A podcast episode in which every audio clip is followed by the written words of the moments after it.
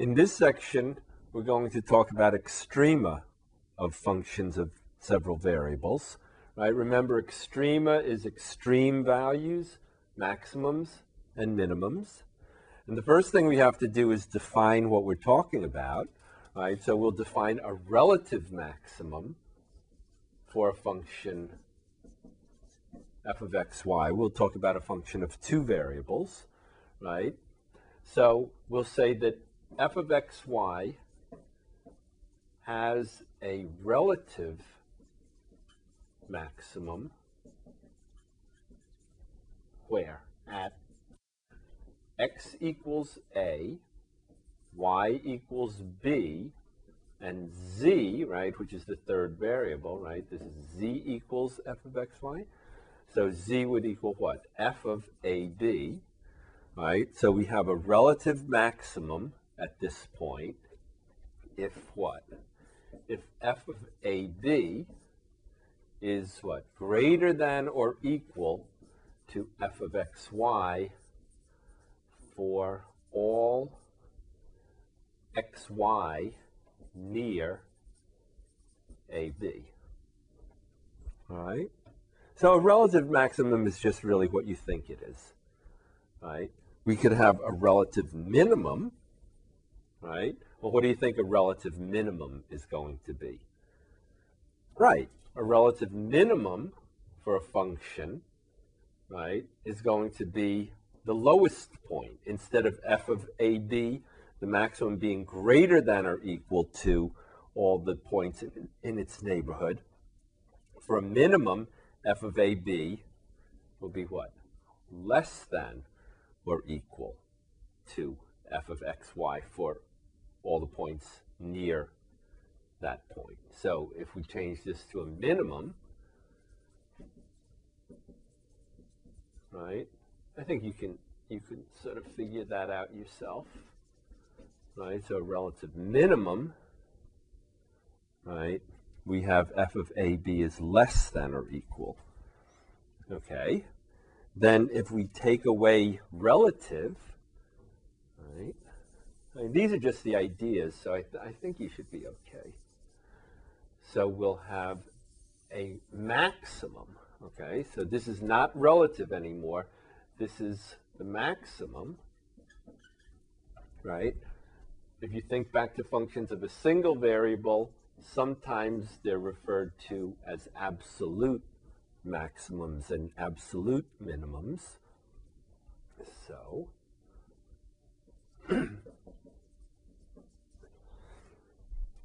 so the function has a maximum if what?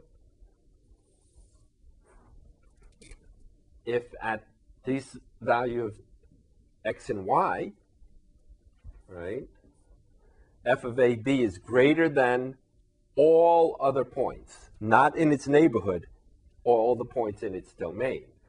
So for all xy in the domain of f. All right, and similarly, an absolute, right, sometimes people call it absolute, but the minimum for a function, right? So the minimum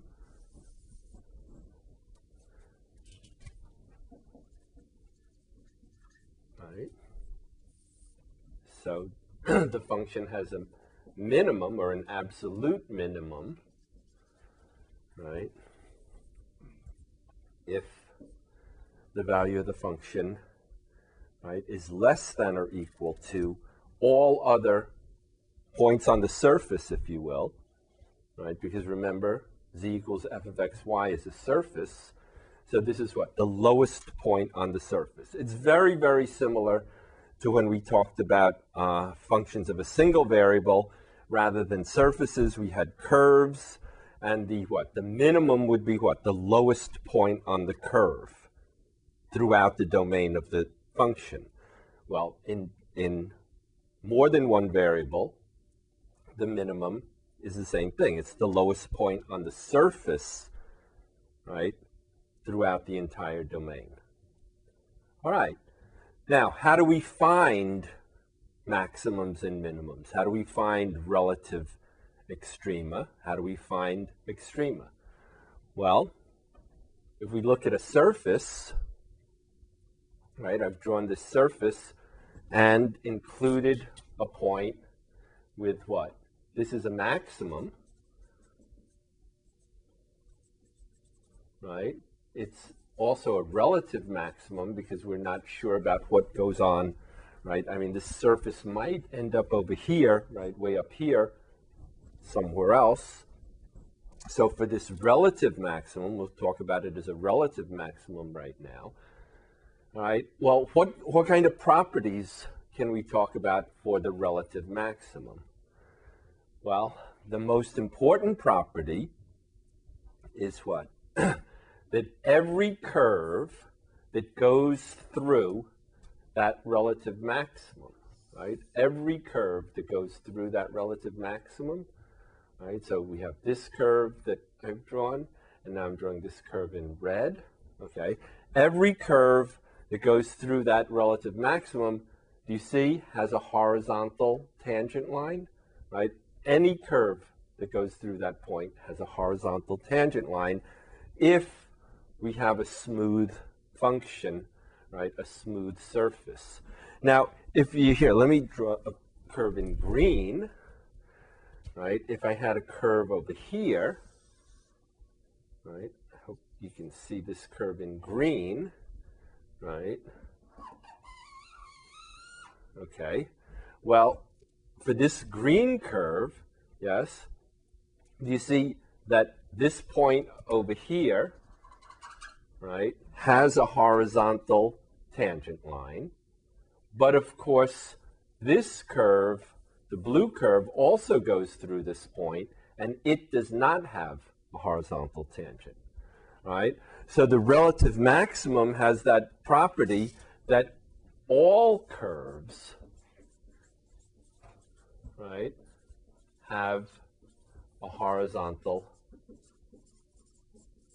tangent right? At the relative maximum. And of course, if you turn this upside down, right, it would also be at the relative minimum. All right. So in particular, right, if we let x equal some constant, right, then what are we looking at? We're looking at, right, if x is equal to a constant, right, x is the, right, the coordinate that comes out of the board, right? So if x is a constant, right, we're slicing the surface with a knife parallel to the board, and we're going to get curves like these blue curves, right? And of course, if x is a constant, then the slope of the tangent lines is what? the partial with respect to y, yes? And if we're looking for a horizontal tangent, right, then what? Then the slope of the tangent line will have to equal zero. All right? If we hold y equal a constant, right? We treat y as if it's a constant, then what? y is the coordinate that runs this way, right? This is x, this is y, and this is z, right? So if y is a constant, we get curves like sort of like the red one, okay? We get curves that are parallel, right, to the sideboard, right? And again, the red curve that goes through the relative maximum, or again, if you turn it upside down, the re relative minimum, right? We, we also get a horizontal tangent. Of course, if y is a constant, we're talking about what? The partial with respect to x as measuring the slope of the tangent line. So a horizontal tangent in that direction also gives us, right, the partial derivative is equal to zero. All right, so what we're talking about then is certainly at a relative maximum, again, if you turn it upside down, it's a relative minimum, we'll have both the first derivative equals zero with respect to y, and the first partial with respect to x is also equal to zero. All right, now, there is another possibility, okay, and I have a little demo of this, okay, so here is, here is a surface, right, it's a very angular surface, right, can you see this? And I'm looking at, I'm holding it exactly like this, right? Do you see that this, this corner right here is a maximum? It's the highest point on this surface, right? But the surface being as angular as it is, right? Do you see if we cut, if we cut, right? If we cut the surface with a knife like this, you see what we're going to get? We're going to get a straight line over here and then a straight line over here. Yes? So that actually the curve that we're going to get would look like that. Okay? And if we cut the surface this way, okay, we would get what? Well, you can't see when my hand goes behind the box, but we would also get a curve that looks like that. And what do you know about, okay, what do you know about the tangent line at these points? Right, the tangent line doesn't exist, right? You remember that from last semester.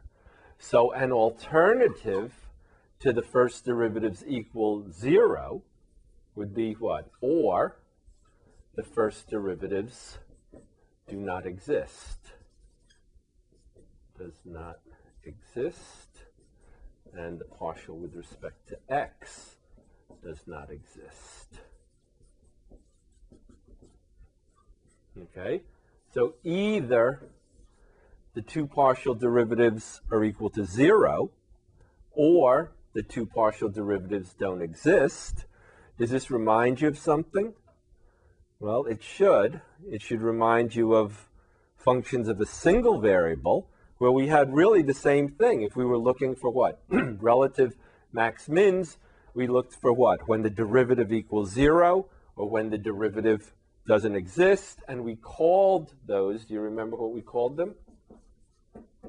We called them critical points. Yes? And that's what we're going to call them again. These are three-dimensional or function of two variable critical points, right? We had critical numbers and then critical points, all right? But for functions for this course, all right, because this is an introductory course, we are, you know, 98 or 99% of our functions will be of this nature rather than this nature. Okay, so we're going to concentrate on critical points, right, for which the derivatives, first derivatives, first partials are equal to zero, and we'll comment that um, the functions that we're looking at don't have any critical points of this nature. All right, let's look at an example.